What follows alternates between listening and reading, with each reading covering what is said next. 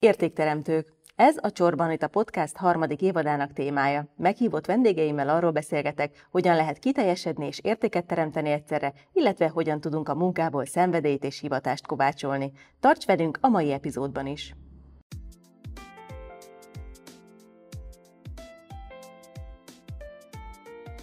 Hogyan lehet kiemelkedni a gasztroblogok világából? Milyen kihívásokkal és örömökkel jár? Sokan úgy apostrofálják, hogy a főzős lány, azaz Havas Dóra, aki 2007-ben indít a blogjából, futtatott fel egy szupermenő vállalkozást. Ma már rengeteg helyen találkozhatunk vele, receptkönyvek lapjain, online gasztromagazinján, a Lila Fügén és a TV képernyőin is üdvözöllek Dóra a műsorban. Szia, köszönöm. Mit ad hozzá a főzés a te életedhez? Hú, hát ez egy nagyon jó kérdés, mert hogy ugye állandóan főzök, de úgyhogy már, már azt nem szoktam boncolgatni, hogy mit ad hozzá, de képzeld el, hogy még mindig a, a megnyugvást, meg, a, meg a, az ilyen leeresztést adja nekem a főzés, az, amikor otthon csinálom. Tehát én otthon még mindig tényleg azért főzök, mert jól esik. Egyfajta meditatív folyamat? Teljesen, igen, igen. Tehát, hogy tényleg igaz még mindig 15 meg 16 év távlatából is, hogyha rossz kedvem van, vagy nehéz napom volt, akkor én tényleg nekiállok sütit sütni este tízkor, mert akkor jó illat lesz, másnap reggel van reggeli, és én meg szépen megnyugszom a folyamat során. Tehát amellett, hogy a munkám a főzés, amellett tényleg, ugyanúgy a igen, ugyanúgy a hobbim, és, és tényleg így a lelkemnek nagyon jót tesz. Ha én arra gondolok, hogy a főzés az én értemhez mutat hozzá, akkor egyértelműen az adás örömét, tehát hogy adhatok Igen. ezzel másoknak valamilyen melegséget, illetve ízélményeket, illetve ennek kapcsán az íz emlékek, amik akár gyerekkoromból visszajönnek, amit ugye én, mint fogyasztó Igen. élveztem a főzést. Ilyen ízemlékeid neked is vannak? Nekem nagyon-nagyon-nagyon erősen vannak. Ezt mostanában szoktam mesélni, érdekes, hogy pont erre kérdezel rá, mert hogy volt egy ilyen nagyon komoly élményem, hogy amikor én tinédzser tínédzser voltam, akkor a szüleim révén Szíriában éltünk négy évig.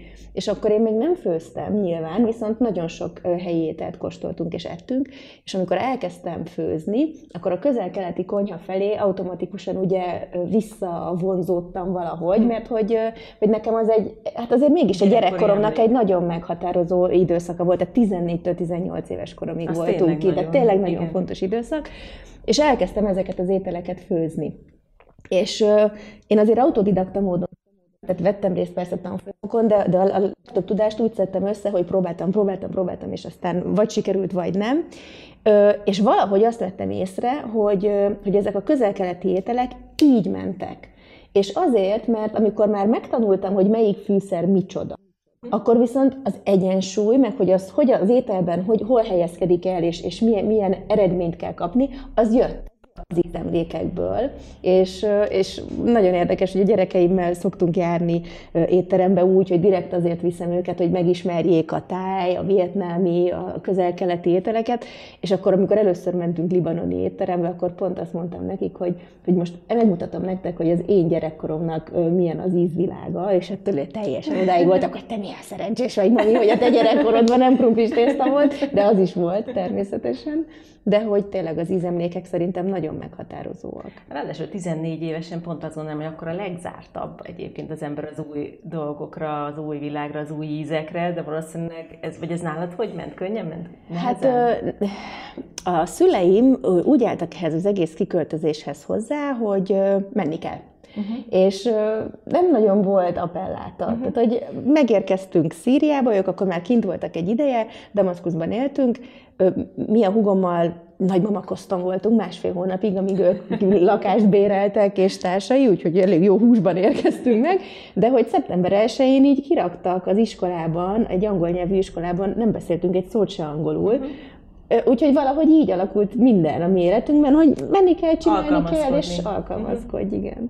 Ennek az évadnak a podcastomban a témája az értékteremtés, az értékadás. Neked mi a fontos a hétköznapokban? Ilyen hétköznapi érték, nyilván a főzéssel Igen. adsz, kapsz, de hogy esetleg más még mi fontos neked, ha az értékről beszélünk?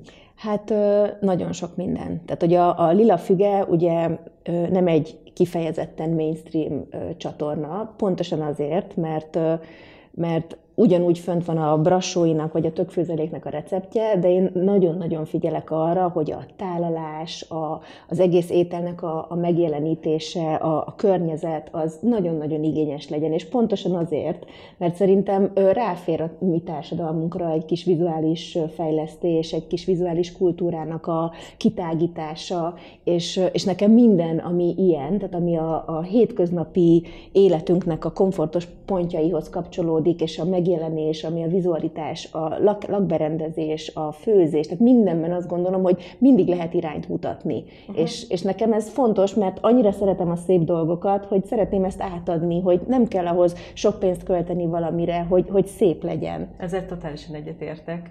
De 2006-ban, én meg 2010-ben indítottam a blogomat, én már akkor is nagy reményekkel, de azért, azért ez nagyon hát egy új élet volt, vagy egy új lehetőség, akkor te milyen reményekkel kezdted el, vagy hogyan indítottad el 2006-ban? 2006-ban még semmilyen reményekkel. Tehát, hogy akkor tényleg ez egy ilyen vicces szórakozás volt. Szerintem négy gasztroblog volt az országban, tehát hogy akkor még nem lehetett azt gondolni, hogy erre majd épül valami, vagy, vagy, vagy kinövi magát, hanem nem is tudom, egyrészt, egyrészt egy recepttárat szerettem volna, mert ugye sokat főztem, sokat beszéltem a főzésről, uh-huh. sok receptet kértek tőlem, és akkoriban még sokkal egyértelmű volt kézzel leírni a hát recepteket, hát, mint e-mailen átküldeni.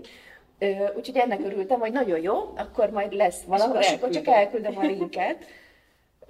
Ez volt az egyik. A másik meg tényleg az, hogy, hogy nagyon érdekelt a gasztronómia, és nagyon sokat beszéltem róla, és nem nagyon érdekelt sok embert. És azt uh-huh. gondoltam, hogy akkor ez egy ilyen kicsordulási lehetőség lesz, hogy belőlem kijön, megírtam, és aztán annyi mindent találtam benne, ami számomra érték lett, az, hogy elkezdtem fotózni, tehát rájöttem arra, mm. és akkor még nem volt Instagram, nem volt Facebook, nem, nem volt ez a rengeteg külföldi inspiráció, vagy akár magyar inspiráció, hanem tényleg ki kellett magamnak találni, hogy mitől lesz jó az az ételfotó. Mm. És engem ez évekig lekötött, és rengeteget fejlődtem benne, és, és, és tényleg a mai napig azt érzem, hogy a lila fügemivel már 15 éve az életem része, tényleg a személyiségem része. Tehát, hogy rengeteget formált rajtam. Tehát egyfajta önfejlődés, önfejlesztési igen, folyamat volt. Igen, igen. Én annyira élesen emlékszem a saját első videós szereplésemre, a tiéd Én volt. is. Egyébként nem volt annyira rossz, mint az ember elképzeli, hanem egyszer csak odaállítottak a kamera elé, és mondták, hogy mondjál valamit. És úgy csak megrántottam a vállam, ez, ez valami ilyen dokumentarista videó volt, tehát hogy nem kifejezetten mhm. forgatásra mentünk, hanem egy eseményt követett le egy videóstáb, és csak ugye a vállamról így visszaszóltam valamit, és mikor visszanéztük a videót, akkor én is azt éreztem, és, és a stáb is azt mondta, hogy, hogy ez olyan természetes volt, uh-huh. hogy, hogy akkor próbáljuk meg, hogy felveszünk egy főzős videót. Ez mikor volt? Ez 2000... Hmm, most próbálok visszagondolni. Ez 2010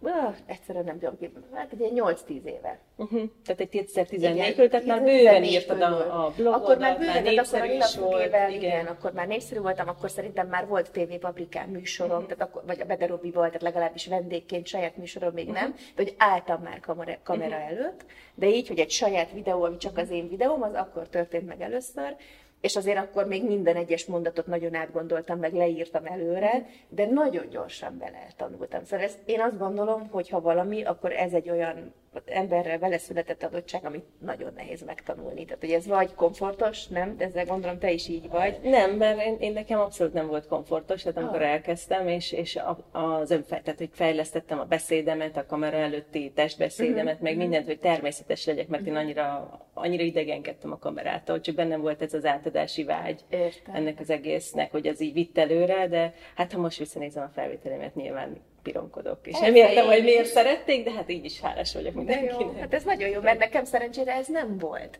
Tehát a, nekem a mozgó kép előtt annyira fesztelen, a mozgó kamera előtt annyira fesztelen dolog létezni, hogy ez egyáltalán nem zavar, viszont a fotóznak, attól... Az nehezebb? Az nem? nagyon. Attól hátamon csorog a víz, miközben próbálok szépen mosolyogni, de én meg azt nem szeretem rengeteg területét kipróbáltad, hogy dolgozol is a gasztronómián belül, tehát tévézés, videózás, blogírás, magazinvezetés, könyvírás. Van kedvenced? Igazából engem a kreatív folyamat maga vezérel, és az hajt. Tehát, hogy teljesen mindegy, hogy éppen mi a megjelenési forma, mindig ez egy projekt. És, és imádom. Tehát most is éppen egy projekt előtt állok, és az az izgalom, hogy, hogy nekem minden projekt színekből, illatokból, képekből áll, és amikor itt előtte állok, és, és izgulok azon, hogy hogy fog összeállni, és az a pillanat, amikor elindul a kamera, és az első ételt bestylingolom, és látom, hogy működik, amit uh-huh. elképzeltem, az, az, az nekem egy, egy ilyen nagyon-nagyon jó érzés. Úgyhogy teljesen mindegy, hogy ez egy, a végeredmény egy könyv lesz, vagy egy magazin, vagy egy, csak egy receptfotó, ami kikerül online, vagy egy tévéműsor, a, a lényeg az, hogy ez a folyamat, ez ugye bennem alakul sokáig, és amikor így megjelenik, az, az engem az hajt. Milyenek találod a gasztró közönséget? Változott ez alatt a 15 év alatt? Nagyon sokat. Nagyon-nagyon sokat. Az elején ugye nem is tudom, hogy, hogy most így végig gondolom a felépülését, de ugye az elején egymásnak küldözgettük. Tehát az a pár blogger, aki volt, uh-huh. írtunk egy posztot, és akkor tudtuk, hogy a másik ki, akkor e-mailen átküldtük egymásnak. Volt hogy például? Persze, igen. Ő is volt itt vendég. akkor ezt megnézem. Igen, tehát hogy az elején még tényleg egymásnak küldözgettük a posztokat, izgultunk, hogy ki hogy nézhet ki. Tehát ugye ez egy teljesen más világ volt, de hogy akkor még csak egy ilyen nagyon szűk világ.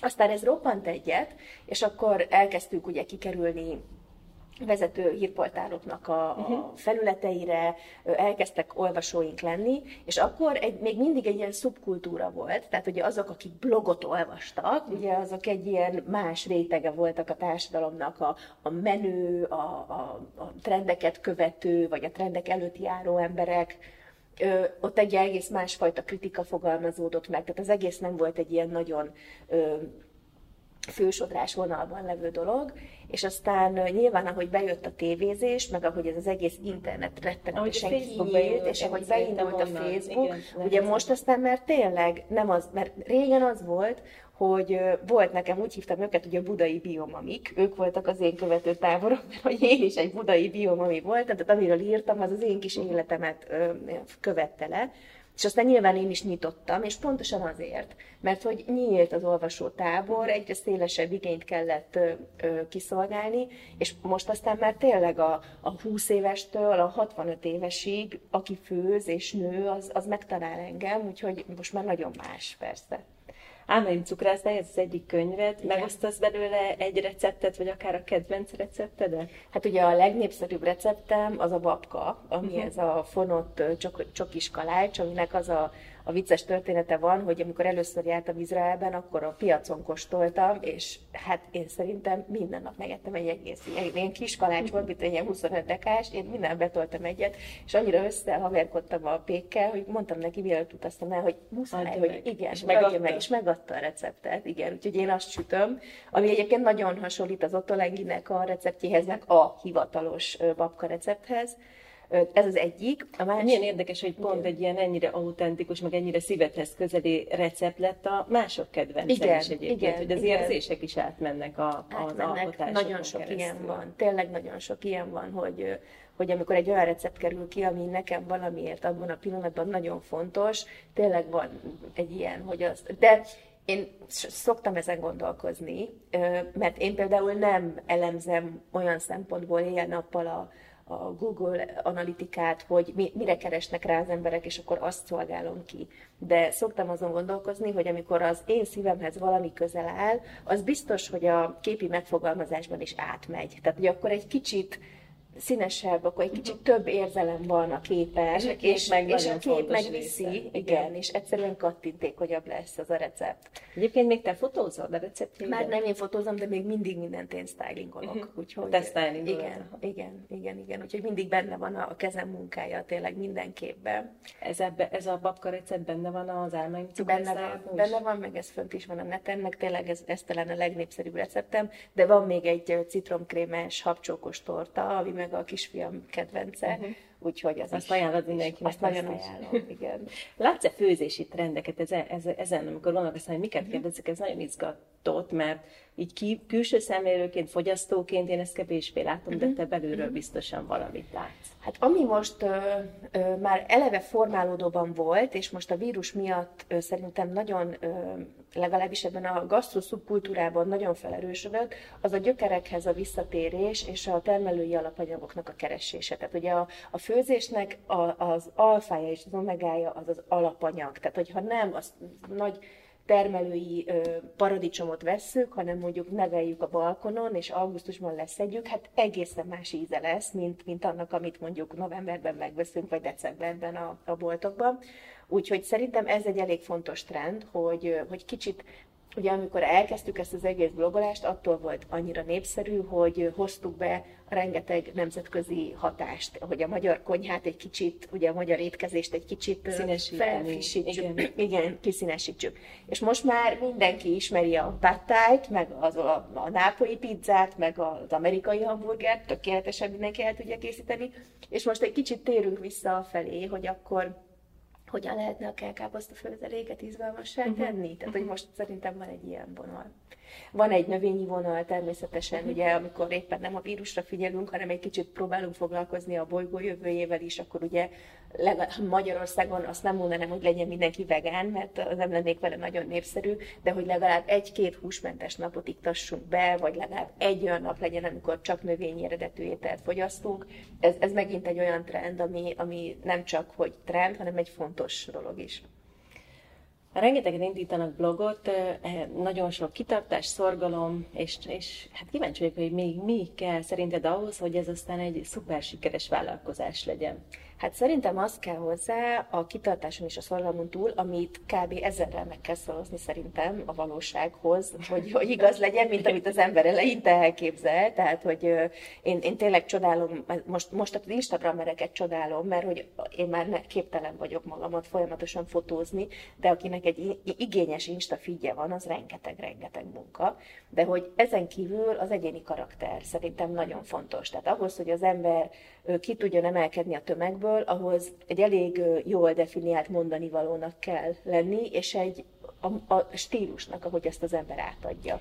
És ez mennyire volt neked meg szerinted az elejétől, vagy ezt közben dolgoztad ki, mennyire találtál rá esetleg az úton, mert én legalábbis úgy voltam vele, hogy éreztem egy belső vágyat, egy készítést, és elindultam, és aztán meg is tudtam fogalmazni, és aztán pontosítani is tudtam. Igen, ez velem is így történt. Tehát, hogy az elején ugye a szövegre figyeltem nagyon, mert az, amikor mi én indultam, akkor a blog az egy szöveg alapú dolog volt de én annyira szerettem volna illusztrálni szépen az ételeket, és a volt férjem nagyon-nagyon jól fotózik a mai napig, hogy őt kérte meg, hogy segítsen az ételfotókban. De ő igazából az elkapott pillanatokban és a portrékban erős, uh-huh. és mindig úgy éreztem, hogy túlművészkedi az ételfotóimat, és nem az ételt adja át szépen. Uh-huh. És akkor nekem ez volt a tanulási folyamatom, hogy ezt én, hogy az én saját szememet, hogy, hogy ültessem át ugye a képernyőre, és, és ez volt, ami, ami engem nagyon így erősen húzott, hogy akkor hogy kell ezt megfogalmazni, és a lila füge a legelejétől kezdve vizualitásban volt nagyon erős, mert hogy én nekem az volt a stílusom, tehát nekem fontos, hogy valami szép legyen, és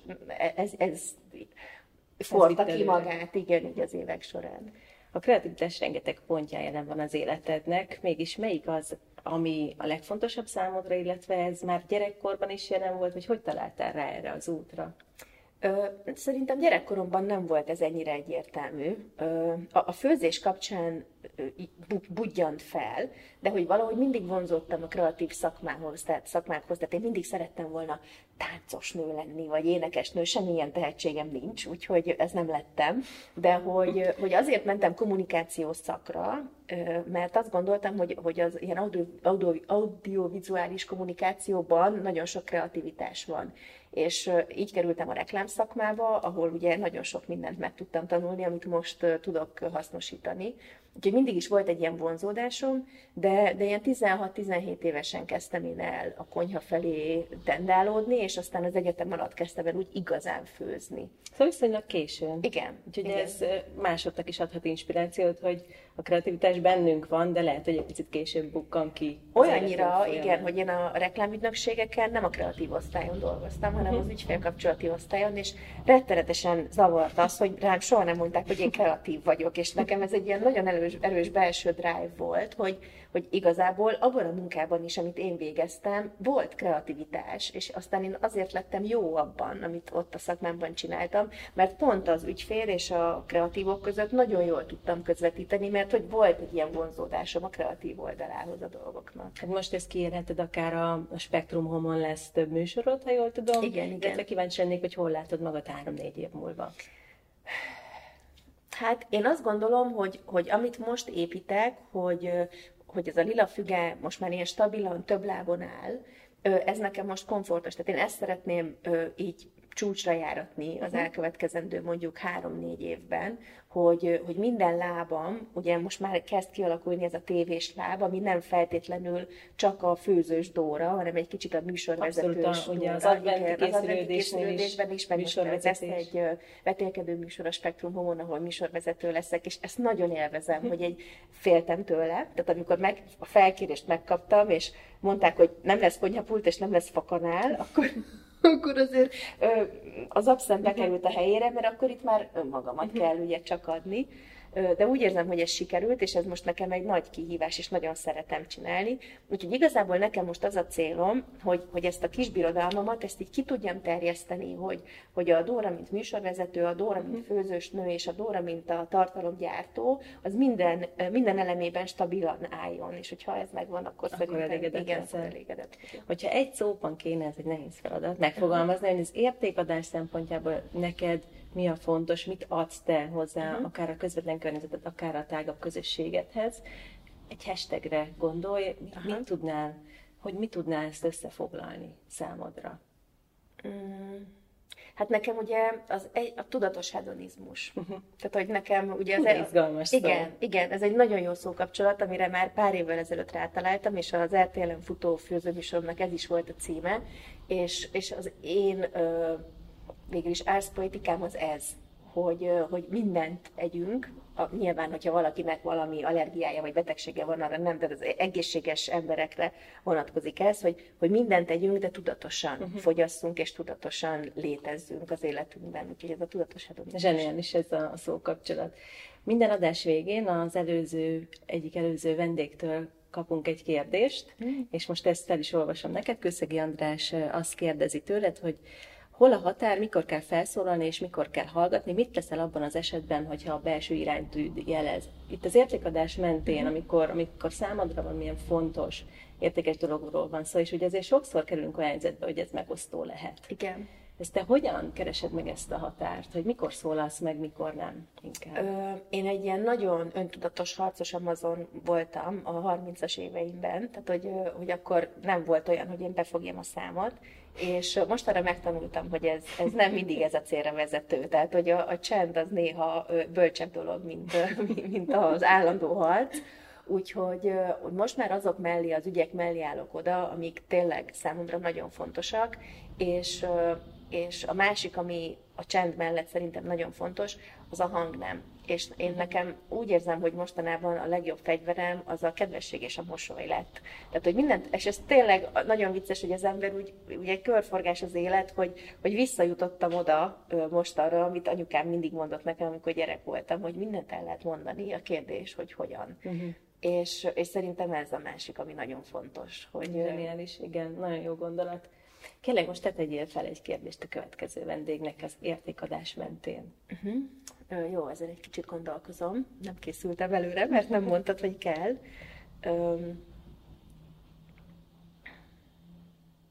Ami szerintem egy érdekes kérdés, hogy hogy hogyan változik az értékrended, és hogy amikor át szeretnéd adni azt az értéket, annak van-e egy evolúciója. Tehát, hogy amit mondjuk 5 évvel ezelőtt, vagy 10 évvel ezelőtt fontosnak tartottál, az fontos-e még ma is, és hogy változtatsz-e azon, amit átadsz, vagy van egy ilyen állandó érték, ami, ami végig kísérheti az egész életet. Ez nagyon izgalmas kérdés.